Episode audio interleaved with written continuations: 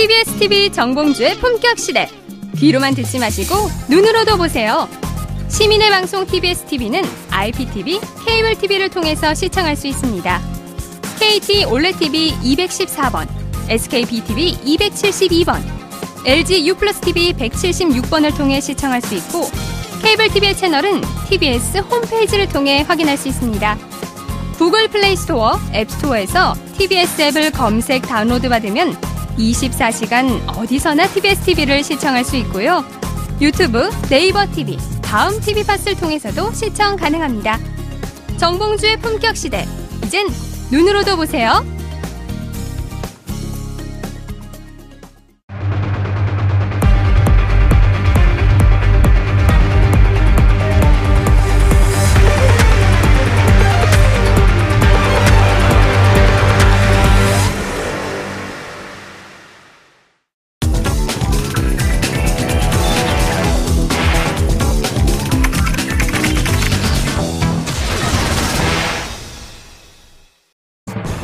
G20 정상회의 참석을 위해 독일을 방문 중인 문재인 대통령이 오늘 오후 시진핑 중국 국가주석과 처음으로 만나 한중 정상회담을 가졌습니다. 북한의 대륙간 탄도미사일 ICBM 도발 이틀 만에 두 정상이 만나는 만큼 북한 핵과 미사일 문제에 대해 어떤 대화를 나눌지가 최대 관전 포인트. 그간 북한 문제에 있어 중국의 역할을 강조해왔던 문 대통령은 바로 어제 있었던 독일 정상들과의 만남에서 중국이 북한 문제에 핵심 키를 쥐고 있다며 시진핑 주석과 이 문제에 대해 허심탄회하게 대화하겠다는 입장을 밝히기도 했습니다. 반면 중국은 북한 문제에서 중국 지렛대는 없다며 중국 책임을 강조하는 중국 역할론에 대해 수용하지 않겠다는 분위기. 앞서 시 주석은 G20 정상회의에 참석하기 전인 4일 푸틴 러시아 대통령과 만난 뒤 북한의 핵실험, 미사일 발사 중단과 한미연합 군사훈련 중단이란 쌍중단 촉구 성명을 발표하기도 했습니다. 이런 상황에서 문 대통령이 중국과 북한의 핵미사일 문제에 대해 어떤 해법을 도출할 수 있을지 관심이 모아지고 있습니다. 한중 간의 또 다른 현안은 사드 배치 문제입니다. 문 대통령은 이달 초 방미 때 주권 사항이라고 규정하며 사실상 사드 배치를 기정사실화했지만 중국은 여전히 반대한다는 입장을 고수하고 있는 상황. 사드 배치 철회를 요구하는 중국과 경제 보복 중단을 요구하는 한국이 어떤 절충점을 찾을 수 있을지 귀추가 주목됩니다. 북한의 ICBM 도발로 안개 속을 걷게 된 한국 외교 문제. 과연 이 복잡한 실타래를 어떻게 풀어낼 수 있을지 문재인 대통령의 외교 리더십이 또 한 번 시험대에 올랐습니다.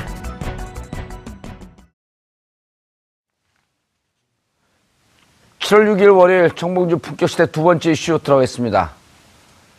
북한의 ICBM 도발로 한반도 긴장이 고조되고 있는 이때 문재인 대통령과 시진핑 중국 국가 주석이 만났습니다. 대북 대화냐, 압박이냐, 또 사드 배치는 어떻게 할 거냐. 두 나라 사이에 접점 찾기가 쉽지 않은 형국인데요. 시진핑 주석은 어떤 답을 내놓았을까요? 세 분과 함께 말씀 나눠보도록 하겠습니다. 정상근 미디어오늘 기자 계속 자리 지켜주고 계시고요. 자, 민규식 한양대 국제대학원 중국학과 교수 자리하셨습니다. 네, 반갑습니다. 니하오. 야, 니하오. 중국에서 오신 분 아니? 중국이요? 니, 니 중국인? 어, 무시 중국가네. 아, 중국 사람 아니래네요. 알아들어요? 워부시 중국인 하는 나 중국 사람 아, 아닙니다. 중국, 중국어 잘하시는데. 네. 팀무동. 팀무동. 그냥 물속에 빠지고 싶어요. 통, 통무동 빠지고 싶어요. 자, 김창수 코리아 연구원 원장 나오셨습니다. 네, 안녕하십니까. 예. 자, 시청자 여러분들께서도 샵5400으로 샵5400으로 다양한 의견 보내주시기 바라겠습니다. 페이스북 라이브로도 시청하실 수 있습니다. 자, 정상 기자님. 네. 한중 정상회담 방금 막 끝났는데 무슨 얘기가 오갔나요? 어, 무슨 얘기가 오갔는지는 아직 알려지지 않아서 취재가 안 됐어요, 아직? 어, 예, 제가 문재인 대통령과 한 라인이 없어서 네. 두 라인이 있으면 되잖아요. 아 그런가요? 한 라인이 없으면 두 라인이라도 있으면 되지. 아 이런 개그에는 어떻게 그래서 아재 개그 금지법이 조만간에 발동되겠습니다. 예. 더 이상 이제 앞으로 정 의원님이 이런. 말씀 못 하실 겁니다. 예. 아, 예, 다행입니다. 민 교수님, 예. 예측이 되지 않나요? 예측은 가능하죠. 예. 뭐 일단 어, 그렇게 상쾌한 만남은 아니었을 것 같고요. 거다. 네. 얼마 전에 이제 미국 가가지고 예. 중국에서 봤을 때는 어, 미국과 손발이 너무 잘 맞았다 이렇게 음. 평가할 수도 있지 않습니까? 그래서 일단은 시진핑은 어, 처음에 약간 표정 관리를 했을 것이다. 음. 그러니까 중국 국내용일 수도 있고요. 예. 그리고 어, 기선 제압용으로 어, 표정 관리를 좀 했을 가능성이 있겠습니다. 지금 내용은 나와 봐야 알겠지만은 어, 원칙적으로 큰 틀에서만 얘기하고 구체적인 거는 얘기하지 않았을 겁니다. 예. 그리고 어, 중국 지도자들은 원칙만 얘기하는 것이 전통적인 관례입니다. 그래서 아하. 세부적인 것은 다 밑에 이제 단위에서 해라 음. 이런 거기 때문에 어, 웬만해서는 구체적인 얘기를 하지 않습니다. 그리고 또 정상회담에서는 원래 그 통, 그 큰 주제에, 큰 주제에 있어서 서로 정치적 입장 얘기하고, 이번에 그 한미 간 관계를 봐도, 어, 결국은 양국의, 어, 동맹이 굳건하다는 걸 확인하고, 예. 서로 신뢰할 만한 지도자다라고 하는 것을 국민들에게 대- 전 세계에 보여주고, 그리고 나머지 내용은 다 자국을 향한 메시지를 던지더라고요. 그렇겠죠. 그 시진핑 같은 경우도 이제 11월 전대를 앞두고 시진핑 2기가 시작되는데 한반도 문제에 대해서 해- 해놓은 게 뭐냐. 북한은 계속 핵무기 개발하고 ICBM 쏴, 쏴대고 예. 그 대한민국에는 사드 발, 그 배치되어 있고 한반도 문제에 대해서 뭘 합니까? 라고 하는 비판하는 논조가 있어서 그것을 잠재우기 위한 정상회담으로 썼을 가능성. 이런 게 더 강하지 않을까요? 이제 정상회담이 한미 정상회담처럼 예. 사전에 준비가 잘 되거나 세팅이 돼서 한 게 아니고 G20 정, 모임에 가가지고 예. 하는 거기 때문에 그렇게 이 양국이 깊이 있는 사전 조율이 안 됐을 것이다. 예. 그리고 우리가 한미 정상회담을 하고 나서 며칠 안 됐기 때문에 중국에서도 거기에 대한 대응 시나리오가 확정이 안 됐을 가능성이 있거든요. 예. 그렇다고 보면 어, 아주 원칙적으로 한반도의 비핵화. 예. 그러니까 어, 북한의 비핵화뿐만이 아니라 중국이 주장하는 한반도 비핵화와 평화 체제 안착 뭐 이 정도 선에서 얘기를 하고 어, 중국 시진핑 입장에서는 어, 이제 당내용으로도 하겠지만은 그것이 어, 11월 전당대회를 앞두고 어, 크게 영향을 미치지는 않을 거라고 봅니다. 작년 10월 달에 시진핑이 당 중앙 핵심이라는 용어를 부여를 받았거든요. 네. 그렇기 때문에 시진핑의 국내의 지위가 확고해졌고 예. 그래서 지금 한반도 문제가 심각하기는 하지만은 이것이 어, 대내 정치용으로 오버해서 어떤 메시지를 내놓을 가능성은 별로 없다 이렇게 봅니다. 김상수 박사님, 예. 그 시진핑과 푸틴이 중러 러중 정상회담을 바로 직전에 했어요. 예. 그러면서 이제 한반도 문제에 있어서는 어, 북한 ICBM 발사에 대해서도 비판적 견지를 보였고 또 사드 배치에 대해서도 철회해야 된다라는 주장을 하면서 결국 한반도 문제에 있어서 쌍궤 병행 네. 맞죠? 쌍궤 네. 병행. 그러니까 북한은 핵실험을 중단하고 한반도는 한미 군사훈련을 중단하고 그거는 이제 쌍중단이라는 거고요. 쌍중단이요. 네, 예. 쌍계 병행은 비핵화와 평화협정 두 가지를 같이 한다. 예. 그래서 이 쌍중단과 쌍계 병행이 중국의 한반도 정책의 핵심입니다. 음. 그래서 저는 이것을 쌍쌍 전략이다. 이렇게 저는 표현을 합니다. 아무도 지구상에서 이렇게 표현해 본 사람이 없습니다. 70억 인구 중에 한 명. 아, 저는 그게. 그러니까 이게, 이게, 네. 어, 이게 선견지명이 있네요. 저희가 80년대 중국집 할 때 그 중국집 이름이 쌍쌍회관이었어요. 예. 그래서, 그래서 시진핑 주석이 이야기했던 이 쌍계 병행과 어, 쌍중단이라는 아. 두 가지 문제에 대해서 이번에 G20 가기 전에 중국하고 어, 푸틴하고, 그 시진핑 주석하고 푸틴 주석이 모스크바에서 만나서 이것에 대해서 합의를 했습니다. 예. 그리고 사드 문제에서 반대에 대해서 이야기를 하고요. 그러니까 지금 초미의 관심사인 이, 이 두 가지 협상, 두 가지 사안에 대해서 어, G20 가기 전에 이미 미리 어, 중국과 러시아의 정상들을 만나서 자기네들 입장을 조율한 겁니다. 어, 그리고 이제 매우 이례적으로 모스크바 그 중러 정상회담에서 어, 한반도에 관련된 어, 공동 성명을 따로 발표를 합니다. 그러니까 아니, 그, 아니 중국과 러시아가 왜 한반도 관련된 성명을 따로 발표합니까?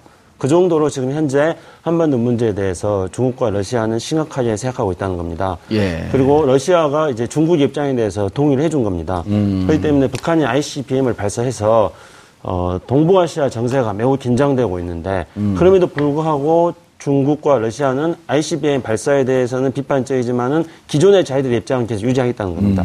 그리고 이렇게 기존 유지하는 중국의 입장은 미국하고 정면으로 충돌하는 예. 그런 상황입니다. 그래서 한반도 문제가 더 지금 긴장이 고조되고 있는 상황인 거죠.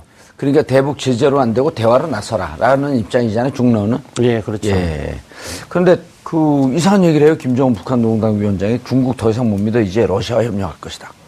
이게 무슨 얘기죠? 어, 이제 시진핑 주석이 특히 이제 후진, 어, 그 트럼프 출범 이후에 예. 북한하고, 아니, 미국하고 굉장히 가까워졌지 않습니까? 예. 그래서 특히 이제 4월 8일 날 그 마라라고에서 열렸던 미중 정상회담에서 어, 시진핑 주석이 중, 미국의 대북한 어떤 제재 압박에 대해서 굉장히 적극적으로 찬성하는 그런 입장을 보였습니다. 그렇기 때문에 이제는 중국보다는 러시아 카드를 쓰겠다. 그렇게 생각하고 있습니다. 그리고 꼭 그거는 이번에 말하라고 그 4월 8일 미중 정상회담부터가 아니라 그 전부터 작년부터 중, 어, 북한은 그런 입장을 표명했습니다. 중국보다는 뭐 국가 행사에서 의전상 그 나라를 호명할 때도 과거에는 중국을 먼저 가장 먼저 호명했습니다. 어허. 근데 이제 근래에는 중국보다 러시아를 더 먼저 호명하고 있습니다. 그래요? 예. 언제부터 이렇게 바뀌었나요? 음, 그게 뭐한 1, 2년 사이입니다.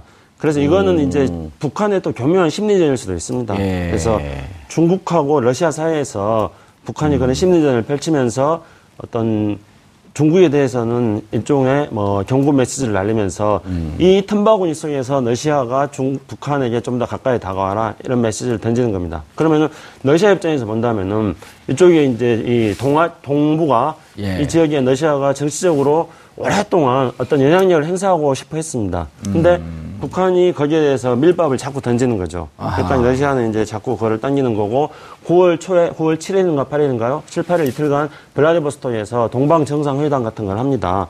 푸틴이 참석해가지고 예. 그래서 한국 대- 우리 문재인 대통령도 초청을 했거든요. 그래서 이제 이런 김정은도 식으로 딱 가나요? 네? 김정은도 가나요? 그렇게 되면? 아마 안 갈 겁니다. 예.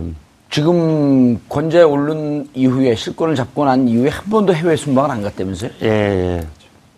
그렇기 때문에 이제 그런 밀법을 던진, 던지고 있는 거죠. 스위스에서 학교 나오지 않았나요? 그렇습니다. 그 동창회도 안 갔나? 그 동창들이 기억하고 있다는 그런 외신 인터뷰를 한 적은 많이. 있었습니다만은 아마 이제 일국의 국가원수가 됐는데 스위스 뭐 동창회 참석하고 그러겠습니까? 아니 그냥 해본 거에 뭐또 그걸 답변을 하세요. 2.5점 무슨 얘기하다가 민 교수님 그, 제가 궁금한 게요. 예. 예, 저는 이제 우리 시청자분들을 대신해서 질문해야 되는데 자 북한에게 중미군 계속 이 얘기를 하잖아요. 좀 강력하게 압박을 해라. 예, 원유 중단해라. 예. 근데 이것이 이 얘기가 ICBM 발사 이전과 이후가 완전히 또 틀려지면서 미국에서는 이제는 secondary boycott 얘기가 나온단 말이에요. 그러니까 중국과 거- 미국, 북한과 거래하고 있는 기업들에게도 제재를 하겠다. 예. 이런 상당히 강도 높은 제재인데 왜 중국은 여기에 이 제재에 동참을 하지 않죠? 할 수가 어, 없나요? 지금 이제 단동에서 북한으로 보내주는 그 송유관을 닫았을 때 예. 북한이 이 견디기가 어려울 겁니다. 그래서 최소한의 이 생존의 물량은 제공해줘야 된다. 아. 이게 이제 북, 일관적 일관된 이 대북의 입장이죠. 그래서 어, 북한이 밉고 중국으로서는 정말 골치 아프거든요. 예. 그렇다 하더라도 어, 뭐 옛날처럼 어, 수리한다는 명분으로 그냥 한 3일 정도 이렇게 송유관 이, 그걸 닫는 적은 있지만 이걸 어, 미국이나 지금 서방 국가 또는 우리나라에서 요구하는 어, 좀 더 강력한 경제 제재를 해라 이렇게 한 요구에 대해서 받아주기가 어려울 겁니다. 어, 방금 말씀하셨는데 왜 그러면 푸틴에게 다시 이 추파를 던지느냐? 이거는 이제 김정은 이전에 김정일과 푸틴이 이 협상을 해가지고 2002년에 그 신의주 경제특구를 선포한 적이 있습니다. 그런데 그때도 중국이 양빈 특구 장관을 구속시키면서 한 달 만에 그게 무산이 됐거든요. 예. 그러니까 우리가 그때 어, 남북 정상회담을 하고 어, 이제 이 철도를 어, 연결하기로 그때 해서 공사를 했지 않습니까? 그렇죠. 근데 그때 김정일이 모스크바를 가서 푸틴과 얘기를 하고 와서 신의주 경제특구를 전격적으로 얘기를 했거든요. 음, 아, 그런데 러시아하고 얘기한 거군요. 그렇습니다. 그러니까 중국이 너무너무 화가 난 거예요. 아하. 그래서 우리 중국의 동의 없이 중국과 사전에 얘기되지 않는 경제 특구 이거는 안 된다.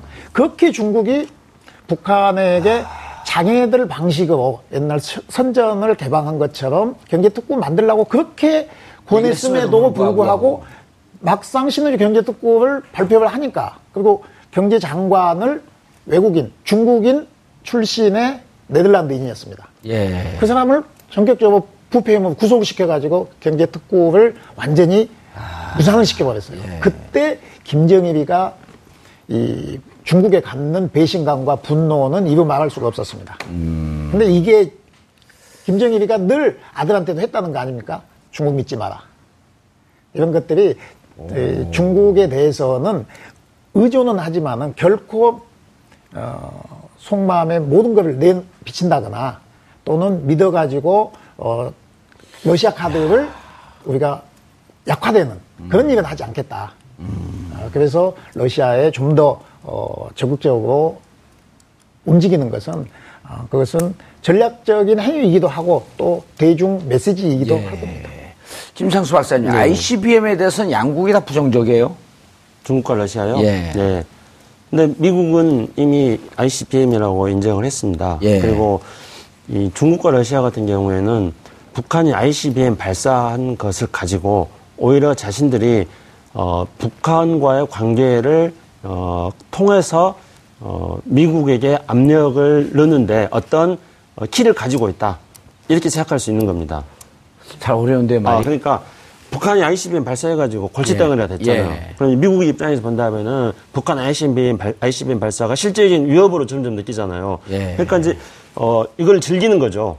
음. 그러니까 중국하고 러시아는 이렇게 해가지고 북한이 미국을 골치 아프게 만들고 북한이 미국을 괴롭히는 즐긴다는 겁니다. 아. 그러게 되면 이제 자기들이 저희들 선택의 여지가 많아지니까요. 그렇죠. 아하. 그렇기 때문에 이제 ICBM에 대해서 즐기면서 자기네들 카드가 넓어지니까 음. 즐기면서 가- 다른 한편으로 그건 뭐 그렇게 심각한 거 아니야. 음. 이게 ICBM 기술인지 완전히 입증되지 않았어. 또 이렇게 말을 하는 겁니다. 아, 이런 거하고 느- 예. 좀 느낌 비슷하네요. 이 소풍 가면 양국 고등학교 학생들이 네. 싸우지 말라고 선생님들이 말리거든요. 근데 각 학교 일진들이 대표가 나서 싸워요. 네. 근데 A라고 하는 학교가 이겨. 네. 그래 같이 이제 불려가서 조사를 받으면 싸우지 말라는데 너네 싸웠냐 그러면서도 이긴 학교 선생님들 가오가 딱 살고 진 학교 선생님들 확 죽거든요. 그런 거나 좀 비슷한 것 같네, 뭐 그러니까, 느낌이. 예? 그러니까 실제로 하지는 말라고 하면서 예. 빵빵 싸대면 예. 너 하지 말라 그랬잖아 그러면서도 대미 그렇죠. 압박의 수단으로는 예. 간접적으로 또 사- 활용하고 그렇죠. 그러니까 이제 자기들이 어, 앞으로 이제 어떤 북한하고 어떤 대화라든가 여러 가지 수단을 가지고 미국의 실질적인 위협이 되는 것에 대해서 제거해 줄 수 있을 듯이 아하. 이제 미국한테 또 카드로 쓸 수 있다는 거죠. 실제로는 과연 그것이 제거할 수 있을지 알 수는 없는 것입니다만은 예. 자기들의 카드가 늘어났다고 판단하는 겁니다. 정 기자님 네. 실제로 근데 보면 뭐한 김창수 박사 말씀 들으면 한 1년 정도 전서부터 러시아와의 협력론 이런 게 이제 좀 강화됐다라고 하는데 네. 실제 보면 최근 보도를 보면 북한의 나진 나진 선봉이 이제 그 경제 특구 아니에요? 네. 나진항과 블라디보스톡을 왔다 갔다 하는 이제 페리오도 개항이 됐고 실질적으로 관계나 이런 게 늘어나고 있다는 거 아니에요? 그렇죠. 뭐 2014년에 뭐 북한의 2인자라고 불리던 최룡해가 러시아를 방문해서 푸틴 대통령을 만났다. 예. 뭐 이런 얘기도 있고 뭐 김정은 위원장 위원장의 친서까지 전달을 했다고 음. 네, 이런 보도도 나왔었죠. 예.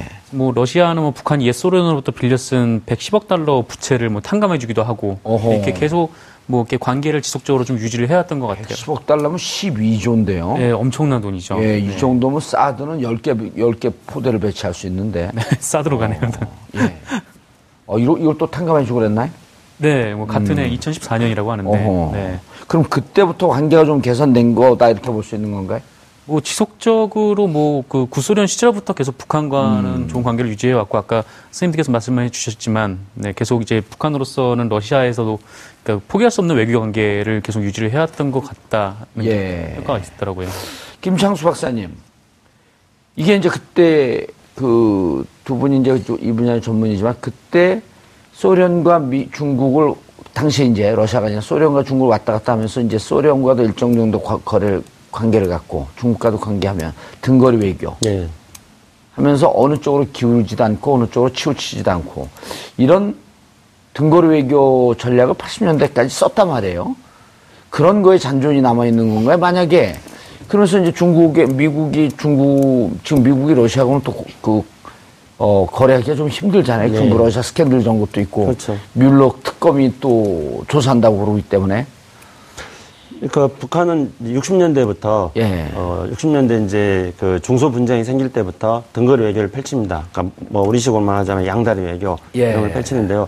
이번에도 이제 아까 우리 민기식 교수님께서 말씀할 때 김정일이 아 그 중국 믿지 말아라 계속 예. 이제 그 북한 사람들 자기 뭐 아들한테 이렇게 말하면서도 또 다른 한편으로는 김정일 북한 위원장이 사망하기 전에 자기 건강이 안 좋을 걸 알면서 중국을 두 번인가 세 번인가 가요. 아하. 계속. 그래서 자기의 후계 체제에 대해서 중국이 안전적으로 보장해 주는 것들을 또 계속 어, 다지거든요.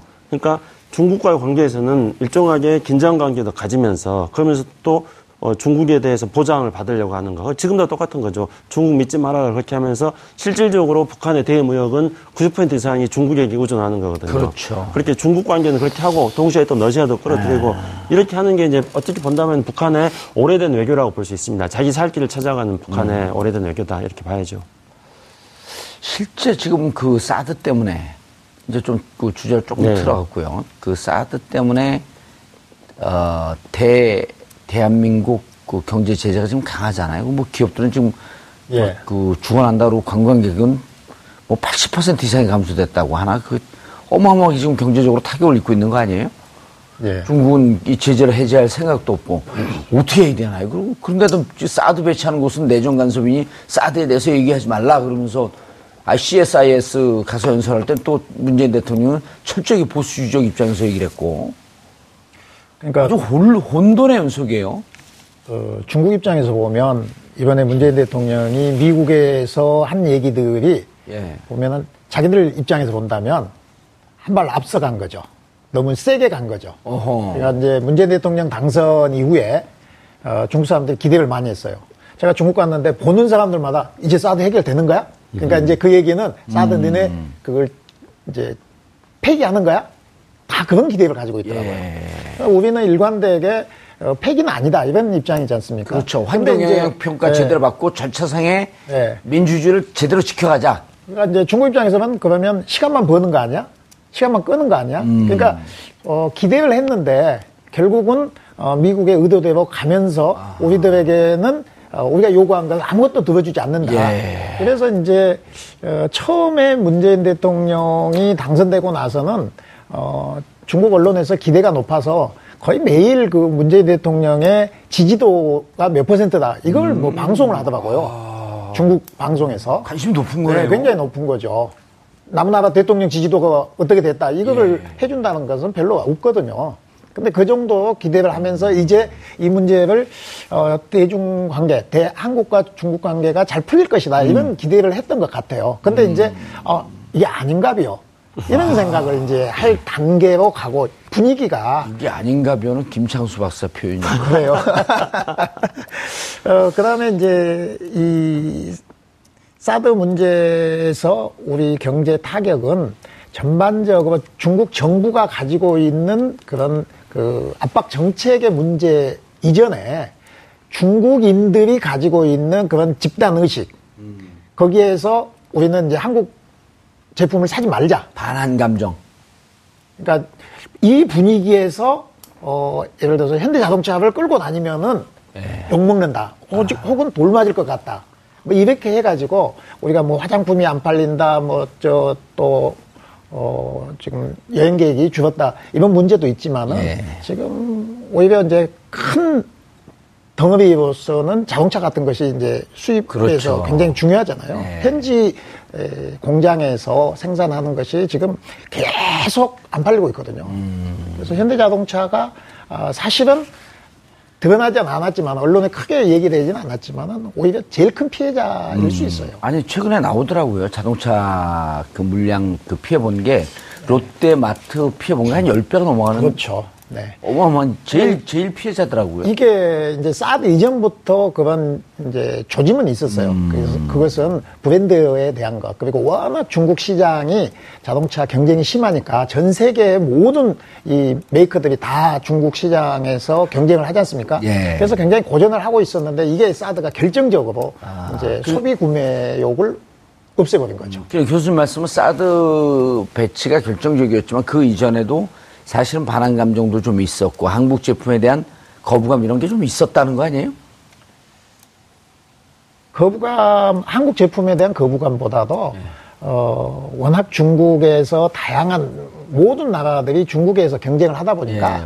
한국 제품에 대한 인지도 또는 음. 선호도가 어, 상대적으로 떨어진다는 거죠. 그러다 이제 사드 때문에 반항 감정을 확 돌아서는 그러니까 이제 아예 그냥 어, 한국 제품을 사면 안 되겠다 아. 이런 분위기가 아직도 어, 저기 백성들, 이 국민들한테 저변에 깔려 있는 것이 좀 더 큰 문제 아닌가 이렇게 봅니다.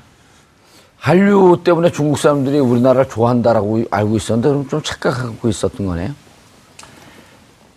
한류는 또 바람이거든요. 근데 바람에 너무 의존해서 그렇게 실제로 한류가 현장에서 보면 그렇게 대단한 건 아닌데 우리 이제 언론이나 우리가 너무 강조해서 띄우는 것도 있습니다. 심상수 박사님, 사드 문제가 ICBM 발사 이후에 좀 새로운 국면을 맞는 것 같아요. 실제로 지금 이제 그 국방부 장관 임명도 못했는데 네. 먼저 정부의 국방부 장관으로서 그 좀 별 역할을 못했던 한민국 국방부 장관이 요즘 막 역할을 해요. 느닷없이 예. 중장거리 미사일 그 중장거리 미사일 까지는 좀 대응을 할 수 있었는데 어 저 ICBM은 사드로서 어떻게 대처할 수가 없다. 예. 그 사드가 이제 그런 북한의 ICBM 발사 이후에 새로운 어떤 우리에게 문제를 던져주고 있는 게 어, 북한의 ICBM을 사드로서는 사실상 막을 수 없는데 대신에 이제 다른 한편에 본다면은 북한이 미국을 향해서 날아가는 ICBM을 한국이 사드 레이더가 조기에 탐지할 수 있거든요. 그렇게 해가지고 이 정보를 이제 ICBM 레이, 어, 사드 레이더는 미국 본토와 연결되어 있으니까 예. 이 정보를 미국 본토에 주고 그럼 미국의 어떤 레이더 아, 미국의 레이더를 통해 가지고 요격 미사일 체계 알래스카는 예. 요격 미사일 체계가 작동돼 가지고 일찍 감지를 해 가지고 거기서 날아오는 북한의 ICBM을 격추시킬 수 있게 되는 거죠. 예. 그렇기 되면은 사드 레이더 체계는 북한이 남한을 공격하는데 막는 유용성보다는 예. 북한이 ICBM이 미국으로 날아가는데 그거를 조기 정보를 얻어가지고 미국이 격추시킬 수 있는 시간을 빨리 가진다는 이런 또 효과가 생기는 거거든요. 그런데 아니 그러니까 우리 그 이쪽 사드 배치를 반대했던 사람들의 네. 주장이 네. 주한미군이나 한- 한반도 남쪽을 방어하기 위한 것이 아니고 네. 미국 본토를 방어하기 위한 건데 왜 그런 대리 전쟁을 우리 한반도 남쪽에서 치러야 하느냐 이 주장이 결국 설득력이 있었던 거 아니에요? 그, 그렇죠. 그런데 이제 그렇게 말을 못 하겠죠. 어, 사드 배치를 이야기하는 사람은 한국, 한국을 방어하기 위한 거다. 계속 이야기하기 때문에 이제 말이 앞으로 계속 꼬일 거고요. 그렇게 된다면 이제 결국은 중국의 입장에서는 한국에 배치한 사드가 북한의 ICBM을 조기에 감지하는 그런 레이더로서 역할을 한다면은 이거는 미국의 MD 체제에 확실하게 한국 사이드가. 편이 되는 예. 거고 그거는 다시 말하면은 중국의 미사일 발사에 대해서 한국이 배치되어 있는 사드 레이더가 조기에 감지하게 된다는 MD 체계가 중국을 압박하게 되는 거죠. 그렇기 때문에 중국으로서는 이것을 더 경계시하게 되는 거고 그렇기 때문에 사드에 대한 반대를 중국 입장에서는 더 강하게 하는 겁니다. 그래서 미 중국과 러시아가 이번에 그 G20 하기 전에 모스크바 정상회담을 통해 가지고 사드에 대해서 강하게 비판을 했고요.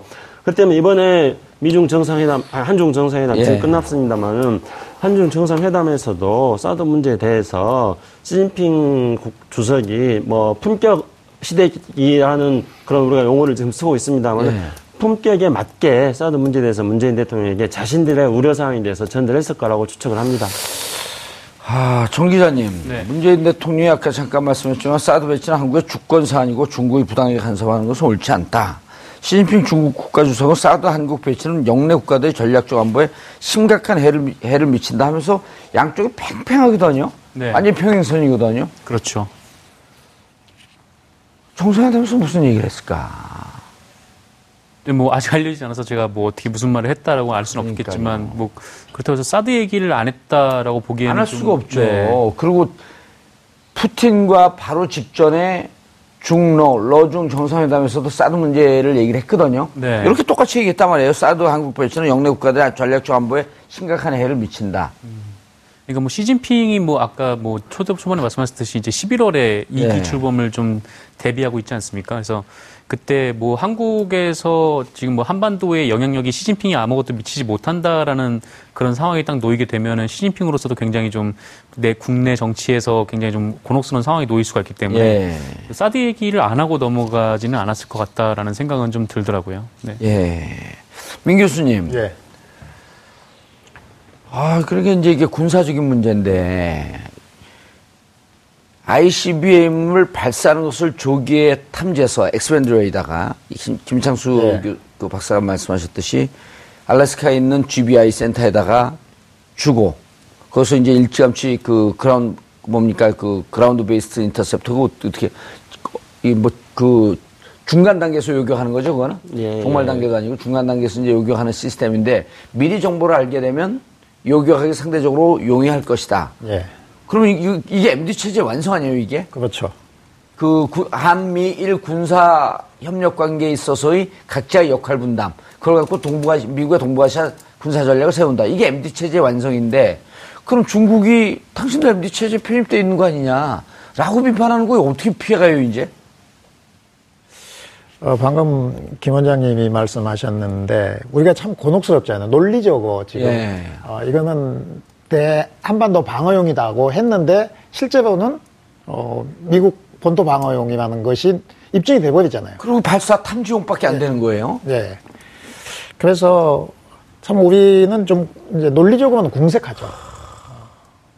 아니, 근데 논리적으로 우리, 그, 우리는 공세하다고 그렇게 보시지만, 진보 진영에서는, 보수 진영에서는 뭐냐 그래도 그 와중에 북한, 미국 가는 것만 보지 않고, 여기서 중, 중장거리 미사일 오게 되면 또 사드가 배치하고 떨어뜨리니까 일석이조다 이렇게 또 주장을 해요. 수도 수 있죠. 있죠. 실제로는 그러니까 이제 사드가 있다면은 이 사드가 네. 예를 들어서 그냥 물에 빠진 사람 지푸라기라도 건지고 싶은 그런 심정으로 북한이 이렇게 미사일 발사하는 것에 대해서 불안해하는 우리 국민들에게 위안이 되는 측면이 있는 거죠. 우리가 우산을 가지고 있는데 그 사- 그냥 우산 때만 있는 거예요. 비는 안 맞고 구멍 뚫린 우산인 거예요. 그렇지만은 안 들고 있는 것보다 낫다. 이런 정도 이제 효과가 있는 거죠. 성주에 사드 배치 반대하는 그 주민들의 모임에 갔더니 이렇게 음. 얘기를 해요, 요즘은. 사드교를 믿으시나요? 하나의 종교적 음. 신앙처럼 됐다는 거예요. 그러니까 이게 정말 사드가 유용한가? 유용하면 어느 정도 이게 그 북의 군사력을 억제할 수 있는가? 정말 중국은 안 들여다보는가? 이런 걸 따지기 이전에 이미 사드는 한반도 안보에 있어서 중요한 미신이 되어버렸다는 거예요. 해법도 없고. 우리나라 망하는 거예요, 이러다가. 이, 뭐 이제 일단은 사드에 대한 어, 해법은 지금 상황이 굉장히 많이 꼬여 있기 때문에 예. 문재인 대통령이 돼요? 문재인 대통령이 취한 방법, 그러니까 사드에 대한 환경 영향 평가를 통해 가지고 음. 국내적 절차적 정당성을 가지자. 이 네. 촛불 혁명에 의해서 태어난 정권이기 때문에 음. 민주주의가 가장 중심이 되는 거 네. 아니겠습니까? 그래서 국내 민주적 절차를 가져나가자고 미국에게 동의를 구한 거잖아요. 동의를 구했죠. 그럼 미국이 한국에게 민주주의를 이식해주지 않았느냐. 음. 그래서 그 민주주의 절차를 밟아 나가야 된다. 그렇게 해서 우리가 확보한 시간이 있습니다. 저는 이렇게 해서 확보한 시간을 가지고 중국과 미국 사이에서 발생할 수 있는 여러 가지 갈등들을 해결해 줄 수 있는 이제 묘책을 찾아야 된다고 생각합니다. 근데 예. 거기서 이제 또 오늘 또 그 문재인 대통령께서 베를린 가서 베를린 선언을 하셨고 예. 남북 관계에 대한 원칙적인 걸 밝혔습니다. 그래서 이런 걸 가지고 또 시진핑 주석하고 틀림없이 이야기했을 거예요. 내가 남북 관계를 이렇게 풀어, 풀어 나가게 한다. 그리고 사드에 대해서는 좀 시간이 있다. 그래서 음. 남북 관계를 풀면서 한반도 평화 정착할 수 있는 분위기 만들고 상황을 바꾸고 이렇게 하면서 또 그렇게 확보한 시간을 가지고 바꿔진 상황에 맞게 바꿔진 조건에 맞게 사드 문제 세법을 풀어 나가자.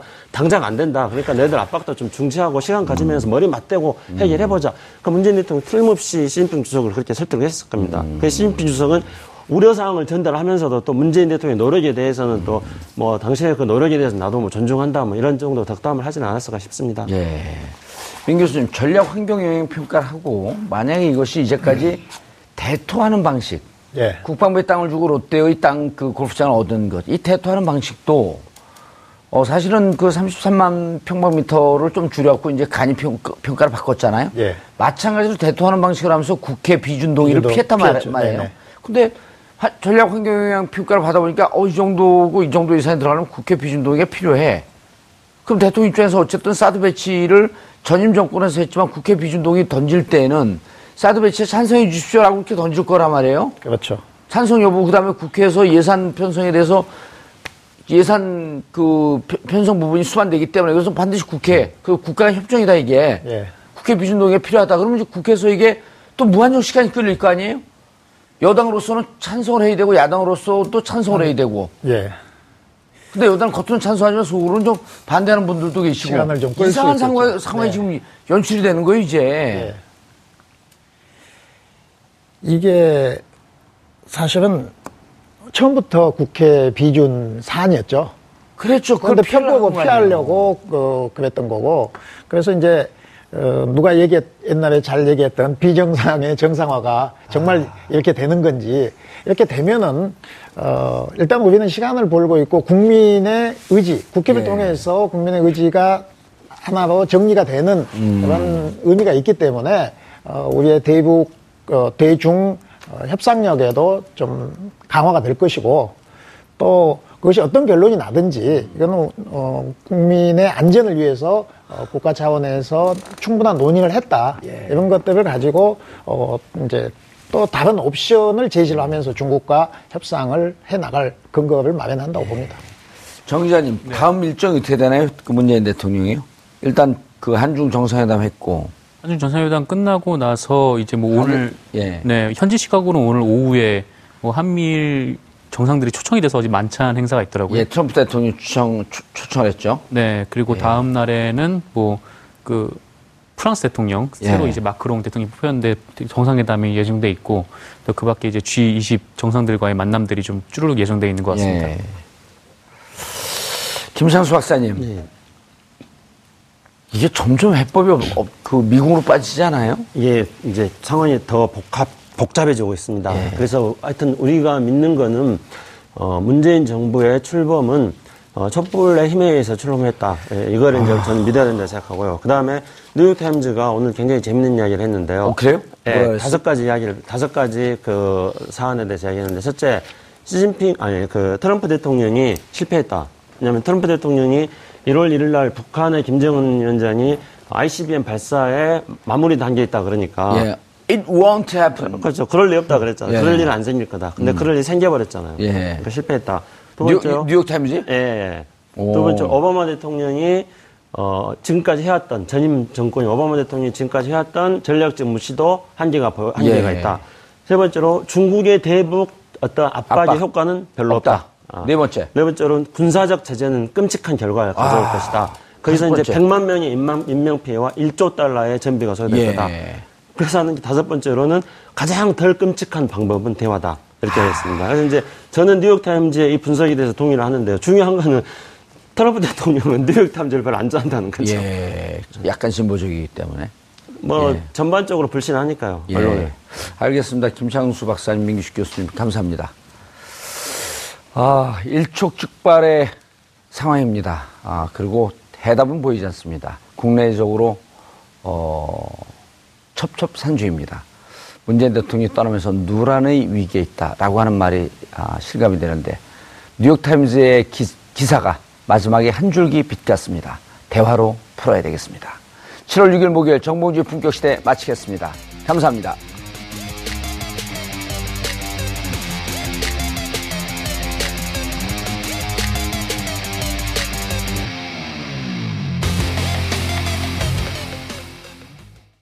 오늘 방송 좋았나요? 방송에 대한 응원 이렇게 표현해 주세요. 다운로드하기, 댓글 달기, 구독하기, 하트 주기. 더 좋은 방송을 위해 응원해 주세요. 다운로드하기, 댓글 달기, 구독하기, 하트 주기. 기억하셨죠?